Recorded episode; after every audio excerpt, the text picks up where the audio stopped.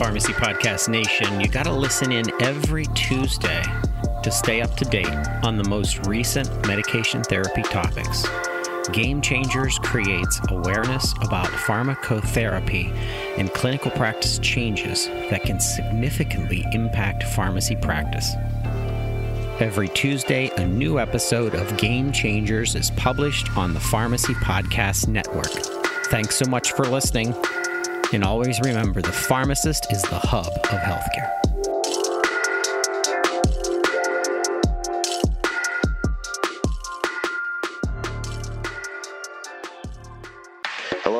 To another edition of Game Changers Clinical Conversations. I am your host, Jeff Wall, and uh, welcome to a, another podcast where uh, we try and give you guys the latest information that uh, helps boots on the ground uh, pharmacists and other clinicians uh, make better decisions when it comes to, to pharmacotherapy in particular. Um, so those of you who are probably get, getting tired of hearing my voice week after week after week will be happy to know that, that I have a, a, a very talented guest star this this week, uh, Jake Galdo, who is actually a, a, a staff member at CE Impact, but is also uh, a, a, pharmacist with extensive experience in community pharmacy and ambulatory care pharmacy. So uh, he is uh, uh, very graciously volunteered to talk about a study that, again, we're, we've been trying our best to, to, to, to not beat everybody over the head with with with the COVID stuff every single week. This is completely different, which I'm really glad to see, and I'm going to be totally leaning him on on it for this. So, talking about a, a paper that looked at uh, basically uh, a, a, study that looked at Medicare recipients and how much they are basically you know uh, seen or or have encounters with community pharmacists compared to their own primary care docs. And so we'll talk a little bit about that. Before we get into that, again, thank you for listening. Um, if you do like us, please go to wherever you listen to your podcast and, and like us on that. Uh, spread the word. Uh, about us and, and, tell your friends and, and everybody who, who's a healthcare professional that, that you hope this is a, way to learn stuff in a real quick uh, manner. And then for pharmacists in particular, please, please go to CE Impact, who uh, sponsors this podcast. Get on there and, and sign up for the CE. Uh, it, it's very affordable, and I cannot think of an easier way to get your CE for the year than literally listening to me blather on for half an hour on the way to work. Come into work, log in, fill out the the CE paperwork, and you are done. So it's it's pretty simple, hopefully pretty informative, and pretty easy to do. So again, yeah, please go to CE Impact and and and, and check them out. So anyway, so uh, with that said, uh, I'd like to welcome uh, Dr. Jake Galdo. So thank you for being on Game Changers. Thanks, Jeff. I'm really happy to be here, and I'm really excited to uh, talk about community pharmacy yeah, and how people see us more than anybody else. Yes, I agree. So, so uh, I'll give a little background on the paper, and then and then just kind of ask some questions. And again, you know, Jake has some some extensive experience in this, so it's it's good to get his expertise on this. So, this was a a paper published in JAMA. So, as as uh, we've talked about, Jake and I talked about kind of offline. It is nice. This was in a big five internal medicine journal. Or you know, it wasn't you know it wasn't a, a pharmacy journal that's kind of patting ourselves on the back, which is nice. I mean, don't get me wrong, that's always good to see. But we need people outside the world of pharmacy to see what we do, and it's it's going to be papers that are in these high impact journals that are really going to do that. So this was a cross sectional study uh, of, of Medicare D uh, Part D recipients in 2016, and uh, they, they, they basically did a five percent uh, uh, poll of, of Medicare Part D patients, and they just basically wanted to take a look at at the number of encounters they had with their primary care doc, and they had a pretty loose definition of that, so it wasn't just internists or family medicine docs. I mean, it, you know, they you know they had a, a, pretty a pretty loose definition of what they would consider to be a primary care encounter versus uh, uh, the number of encounters that they had in in their pharmacy, and they, they they used pharmacy claims data to make that, and really pharmacy claims within a 14 day surrounding period they counted as as as, as a positive. They looked at a wide uh, patients with Medicare Part D with a wide variety of disease states, and and uh, you know I think I think very representative of what you'd see in, in a Part D population. So everything from you know uh, coronary disease to atrial fib to asthma to COPD, you know heart failure, hypertension, OAR. I mean you could go on and on and on. Um, but but they, they wanted to take a look at patients who had multiple disease states, and I and, and I think and I think did a pretty good job on that.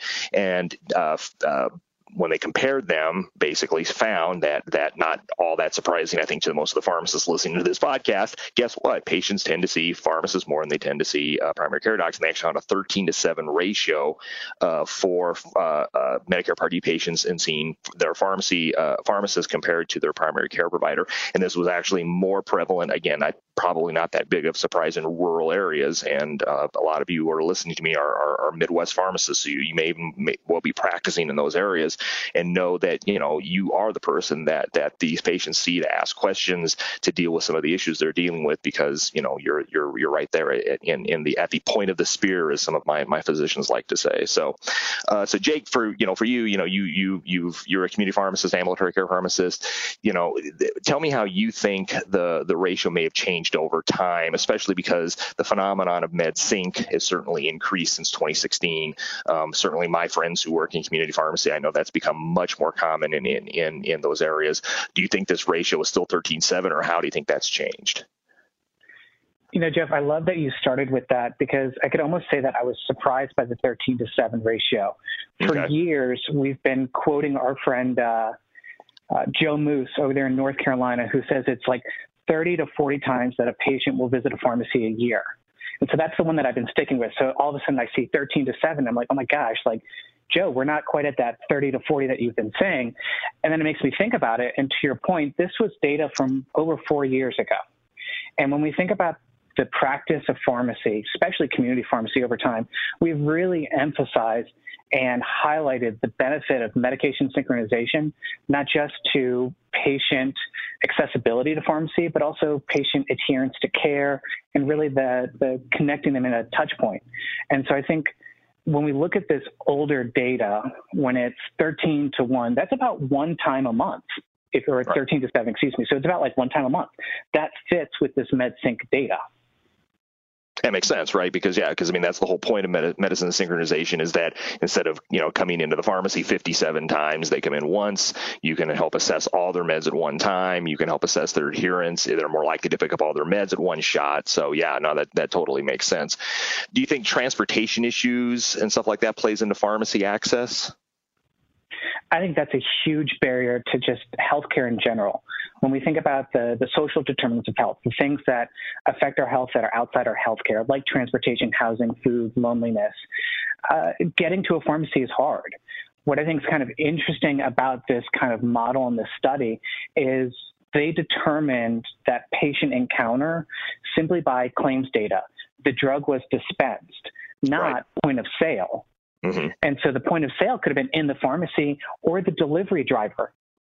And so when we think about the pharmacy access, I mean, the pharmacy is getting drugs to the patient either in the store or at the patient's house. And oftentimes when um, pharmacies will deliver drugs to or medications to patients, they're going to do kind of a spot check. We we are now like certifying our community pharmacy delivery drivers as community health workers hmm. and they're extenders of our cares, getting into the patient's homes and starting to audit the house.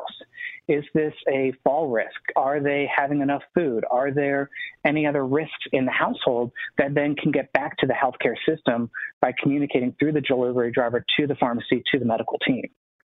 Wow, that's great, and I'm, I mean, I'm, I, I just kind of thinking intuitively with with with COVID hitting, I'm sure all that's going to be ever more important as as the economy has crashed and we and we've dealt with all these other issues. So I mean, I I, I think again, certainly from my perspective, working in the hospital, we often do struggle to to deal with some of these kind of, you know, somewhat uh, sem, kind of semi nebulous, you know, you know, social determinants of of adherence or or or adherence to to their medical plan. You know, it's hard to pay for your prescriptions. We all I'll get that. But I mean, if I can't take a bus or, or walk to the to the nearest pharmacy or walk to the to, to my doctor's office, you know, we'll see that all the time. I, you know, in my world, you know, we have patients who have, for example, are on dialysis, and there are times they can't make dialysis, not because they don't want to go to dialysis, they literally cannot get to the dialysis center, you know, and and that's obviously just huge. So that's that's very interesting. Um, you you uh, when we were talking offline, you were pointing out that that, and as you said here, this is really just based on on far on prescriptions dispensed.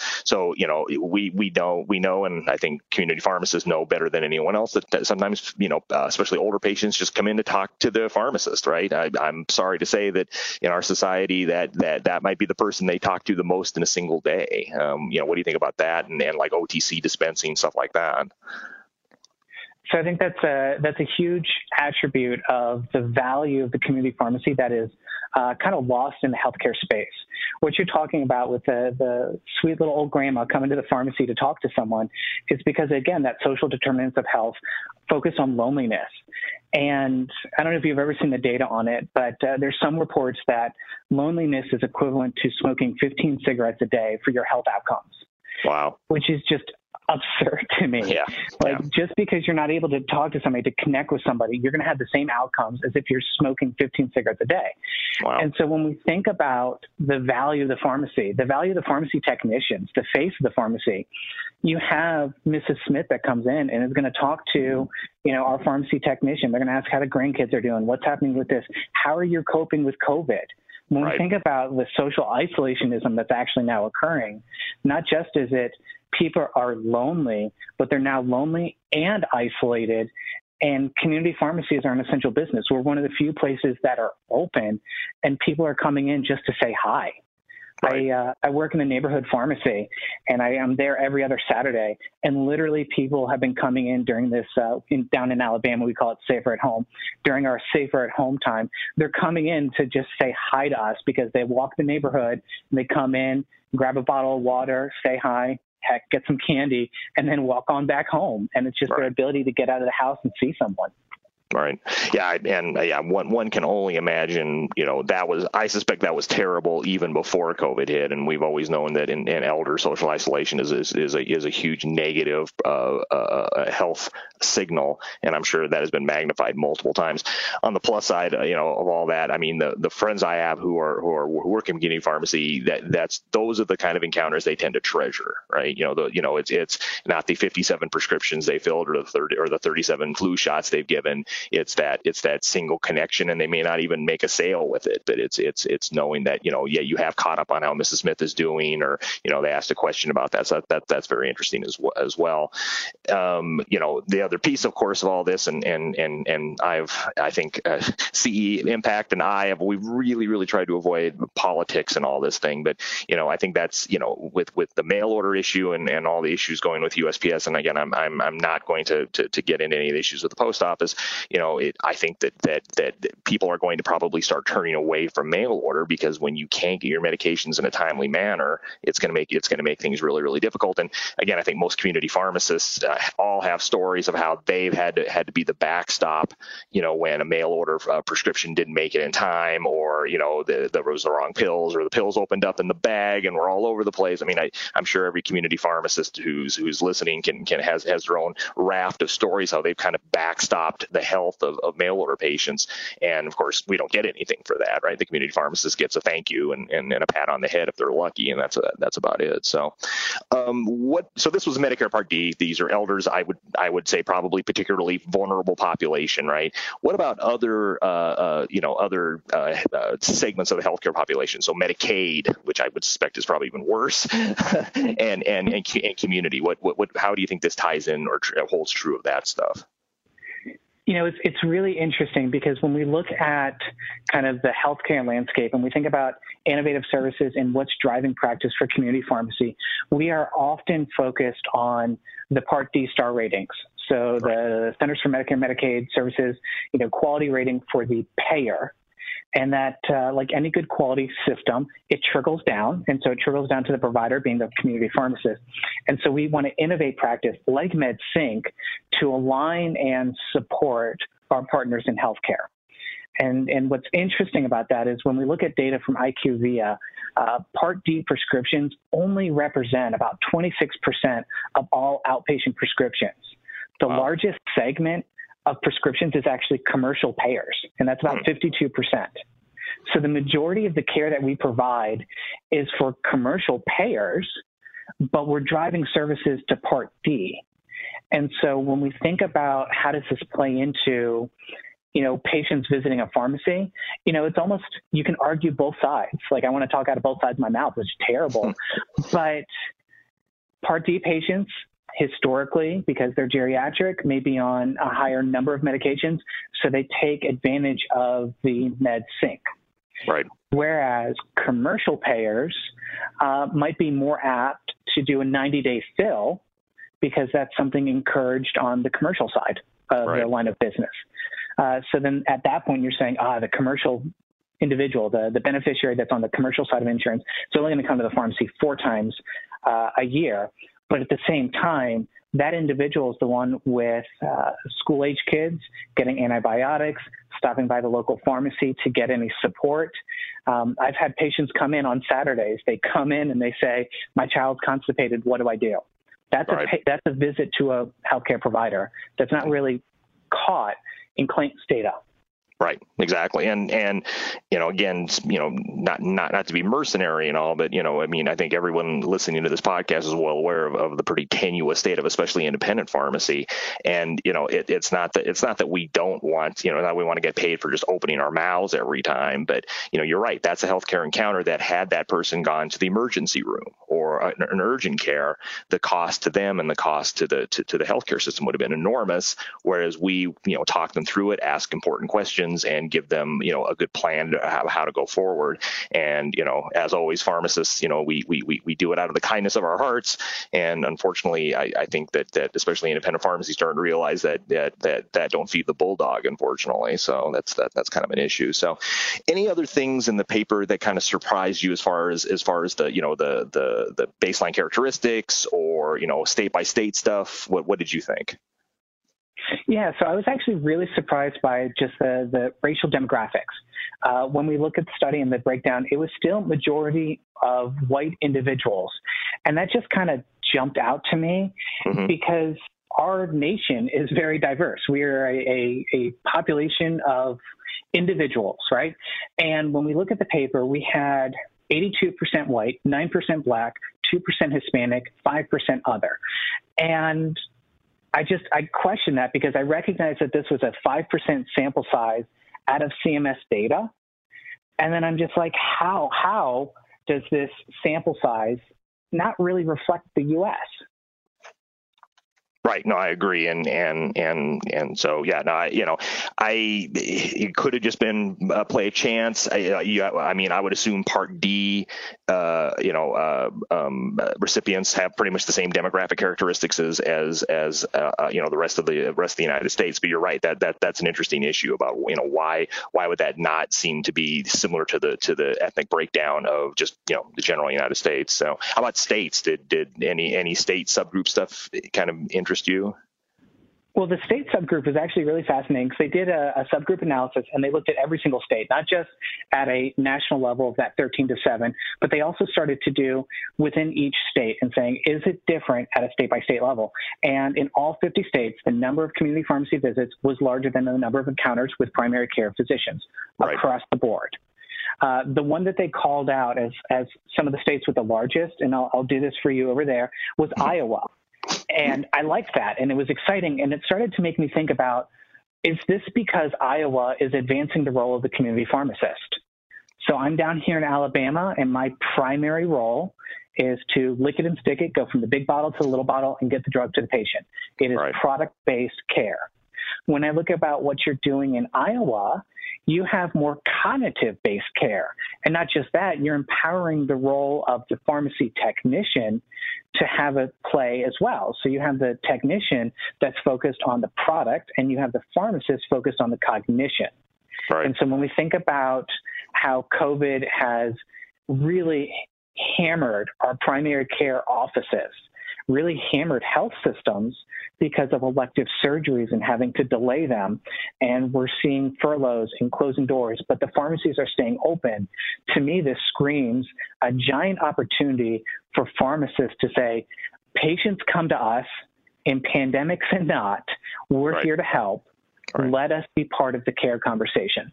Right, I agree, and and thanks for the shout out to Iowa. I mean, I always tell my students that that uh, you know, I mean, I've I've always been proud to, to, to, to practice in Iowa just because you're right. I mean, uh, because of the tremendous work of the Iowa Pharmacy Association and our Board of Pharmacy, you know, we we've been pretty forward thinking. I think the fact that we, uh, like probably in Alabama too, there's a, there's a lot of rural areas that, as as we've said, you know, sometimes the community pharmacist is literally, you know, the only healthcare professional in a 50 mile radius, and and and does a lot more than I think the average, you know customer, you know, outside who lives in New York City, for example, might think. You know, they they, they, provide a wide range of skills and, and a wide range of wide range of, uh, of services. So, I mean, I agree with you that that you know, I mean, you probably saw yesterday that HHS, um, you know, basically said that you know they've given basically authorization for pharmacists basically do all uh, um, immunizations during the pandemic. And I think you're right. I think I think pharmacists, this is you know, we've we've we've clamored ever since I was a student many many many years ago. You know, you know, you let us help. We can do this. You know, we we can we can promote things,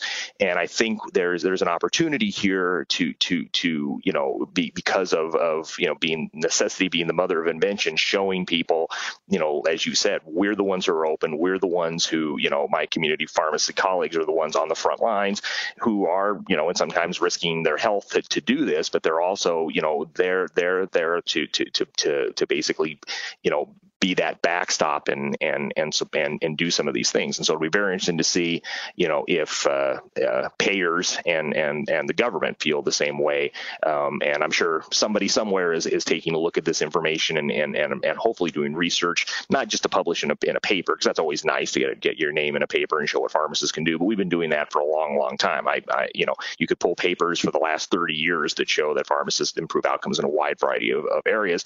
Payers haven't really picked up on that, unfortunately. And and so I hopefully this is this will be one of the few silver linings to this dark cloud of, of 2020 that we're living on. So, well, I want to uh, we're kind of out of time, so I, I do, I do want to thank Dr. Galdo uh, for an excellent review of this paper and and uh, you know a, a, really good review on some of some of the things that are happening in community pharmacy and need to continue to happen, not just to mean, maintain community pharmacy as a, as a viable business practice, but to help our patients and, and, and to improve outcomes in our patients in, in an area where you know uh, health the healthcare dollar is becoming ever more uh, hard hard to come by. So uh, thank you, Dr. Galdo, for, for, for taking your time and, and, and being on this episode.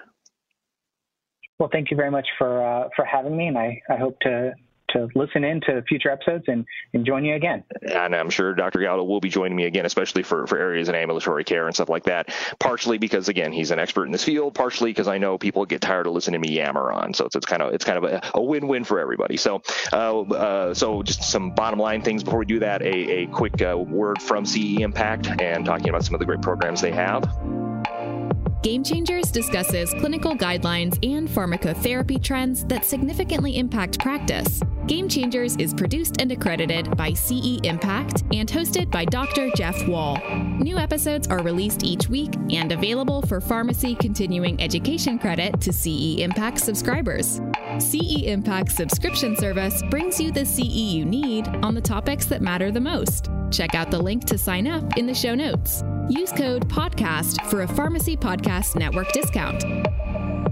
So again, a nice paper that shows, I think, what a lot of pharmacists, especially in the community, intuitively know that that uh, you know we are the point of first contact for a lot of patients, especially elders. And Dr. Galdo did a terrific job, you know, going over the paper, talking about some of the bonuses and, and, and benefits that we, that we can provide, and taking a look at the paper itself and, and, and talking about about you know is this applicable among different types of patients? Is it applicable among different um, uh, states? And uh, what what it can really show us and point the way, I think, for for more research in this area. And while you know um, uh, there's there's a lot of good community and ambulatory care research going on, it does need to happen. I think in, in some of these more bigger journals um, that are outside kind of the, the pharmacy scope of JAPHA or ASHP or something like that. I think I think we really need to do that. So anyway, thanks again for joining us. Again, please like us uh, wherever you where you listen to your podcast. Please spread the word. Please go to CE Impact and think about uh, taking advantage of some of their excellent CE programs. And we'll catch you next week. And remember, uh, time flies. I don't know where it's going, but the most important day is today. Take care.